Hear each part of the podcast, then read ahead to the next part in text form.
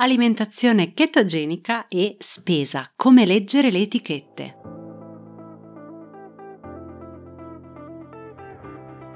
Da dentro a fuori è il podcast targato Well Delight che ti guida nel mondo del benessere e della sana nutrizione e ti aiuta nello sviluppo del corretto mindset per rimuovere le tue cattive abitudini. Ogni settimana troverai esercizi di crescita personale, coaching, conversazioni, strumenti di ispirazione per aiutarti ad intraprendere il tuo percorso di cambiamento e realizzare scelte consapevoli. Io sono Margherita e con questo podcast ti guiderò attraverso l'intricato mondo della corretta alimentazione, il mindset ad essa correlato e la crescita personale. L'obiettivo? Migliorare attraverso gli strumenti di diet coaching il tuo approccio nei confronti dell'alimentazione e farti sviluppare forza di volontà e autodisciplina per realizzare la tua trasformazione da dentro a fuori.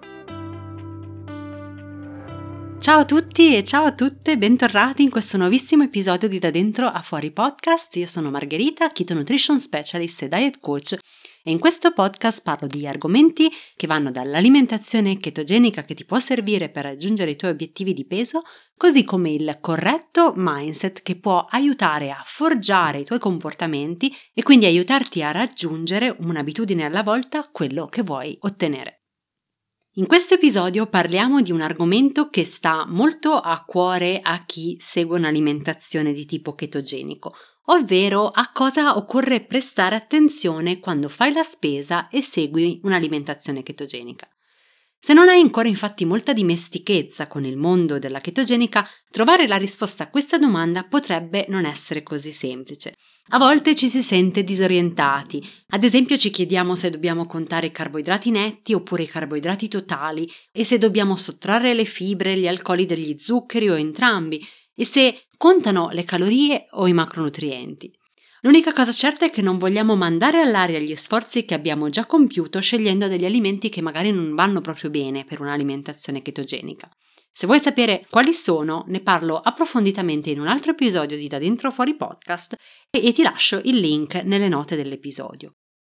Ma se quando sei al supermercato vuoi fare la tua spesa chetogenica ti ritrovi puntualmente a scrutare le etichette del prodotto alimentare di turno e finisci sempre per sentirti ancora più confuso e smarrito, questa puntata è per te. Ascoltala fino in fondo. Nella miriade di informazioni contraddittorie che esistono sulla chetogenica, fortunatamente per quanto riguarda almeno le fondamenta delle, della spesa chetogenica, le, le sue basi sulla lettura delle etichette alimentari, sono tutti d'accordo. Per instaurare la chetosi, soprattutto nei primi tempi, occorre mantenere bassi i carboidrati entro una certa soglia. Il tuo corpo a questo punto comincerà a bruciare i grassi e a perdere il grasso quando esaurirà lo zucchero come fonte di energia. I punti invece sui quali si discute e su cui vorrei portare oggi un po' di chiarezza sono qual è la soglia massima di carboidrati oltre alla quale non bisogna andare, quali tipi di carboidrati si possono assumere durante una dieta chetogenica. Per quanto riguarda il primo punto, sappiamo che alcune linee guida parlano di limiti soglia di 50 grammi di carboidrati netti, mentre altre non consentono di andare oltre i 20 grammi di, di carboidrati al giorno. Almeno per il primo periodo e per garantire l'ingresso in chetosi, io sostengo che non si debbano superare i 20 grammi al giorno. Per quanto riguarda invece i tipi di carboidrati da assumere, il discorso della spesa chetogenica si fa un pochino più complesso. La cosa più importante è imparare a leggere le etichette per fare una corretta spesa chetogenica. Noi siamo ciò che mangiamo e quello che mangiamo è riportato proprio nelle etichette alimentari, a volte in modo chiaro ed esauriente, altre volte con indicazioni sommarie e poco chiare. In realtà alcune informazioni sono obbligatorie e regolamentate per legge, mentre altre sono facoltative o complementari. Quindi il requisito principale dell'etichetta alimentare è quello di informare il consumatore sulle reali caratteristiche del prodotto, al fine di orientarne al meglio la scelta commerciale. Questo prevede quantomeno una totale chiarezza e il divieto verso qualunque tipo di illusione qualitativa o nutrizionale. Il produttore è tenuto a citare la marca, la denominazione, il peso sgocciolato, la quantità netta, l'elenco degli ingredienti, eventuali allergeni e se prevista è data di scadenza, modalità di conservazione, paese di origine e luogo di provenienza. In particolare, per fare una vera spesa chetogenica è importante imparare a leggere il valore energetico e soprattutto la quantità di determinati macronutrienti che rientrano nella composizione.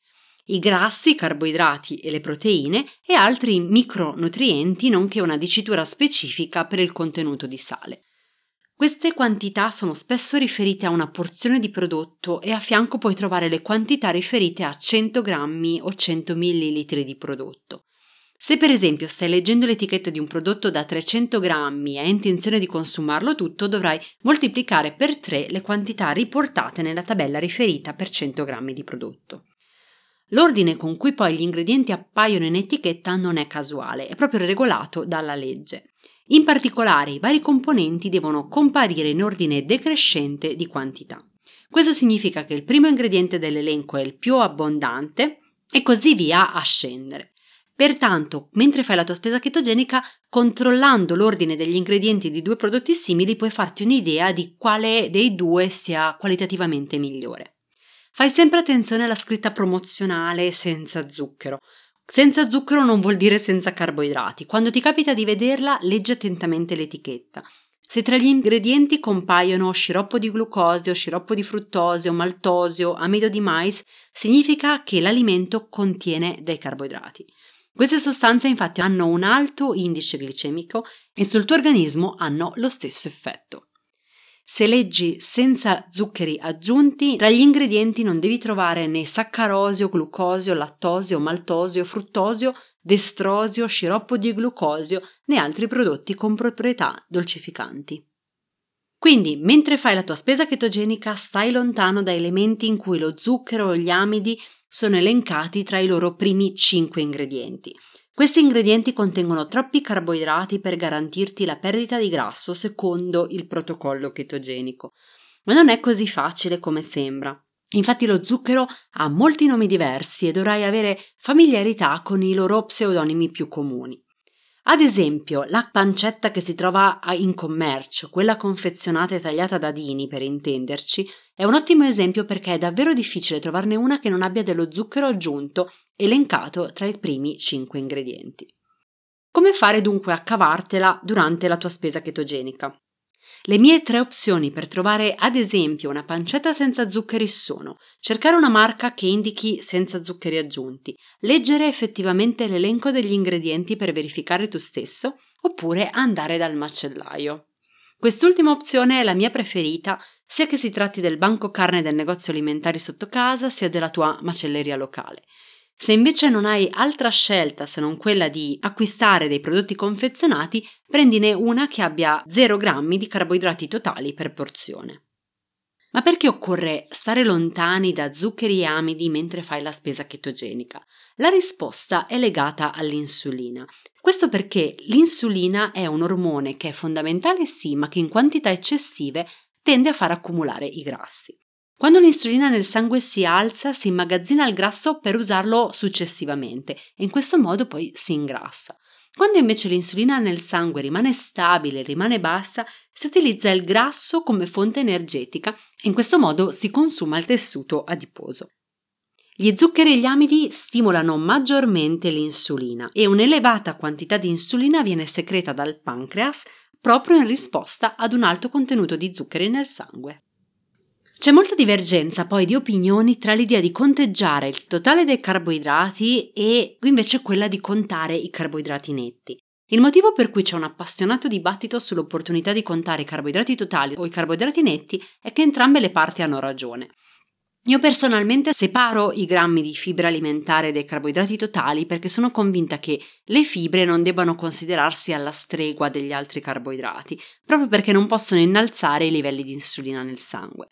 Tuttavia comprendo perfettamente che ci sono delle persone che preferiscono contare i macronutrienti totali. La domanda allora non è chi ha ragione, ma cosa è giusto per me? Ed è qui che entrano in gioco i nostri perché. Ma perché alcune persone contano i carboidrati netti? Proprio per via dell'insulina. Dato che l'obiettivo è quello di mantenere bassa l'insulina, il conteggio dei carboidrati netti può funzionare perché, ad esempio, ti faccio l'esempio dell'eritritolo, che è un alcol zuccherino, il quale non fa aumentare i livelli di zucchero nel sangue e di insulina. Le sue fibre non possono essere digerite, quindi si ritiene che abbiano un impatto minimo o nullo sulla glicemia. Sia la fibra solubile che quella insolubile riducono i picchi di zucchero nel sangue e migliorano la sensibilità all'insulina che favorisce la perdita di grasso. Questo è il motivo per cui ci sono delle persone come me che contano i carboidrati netti e comunque perdono peso. Ma perché altre persone invece contano i carboidrati totali, sempre per via dell'insulina? Infatti ci sono alcuni alcoli dello zucchero come il sorbitolo, lo xilitolo e il maltitolo che aumentano lo zucchero del sangue e quindi anche l'insulina.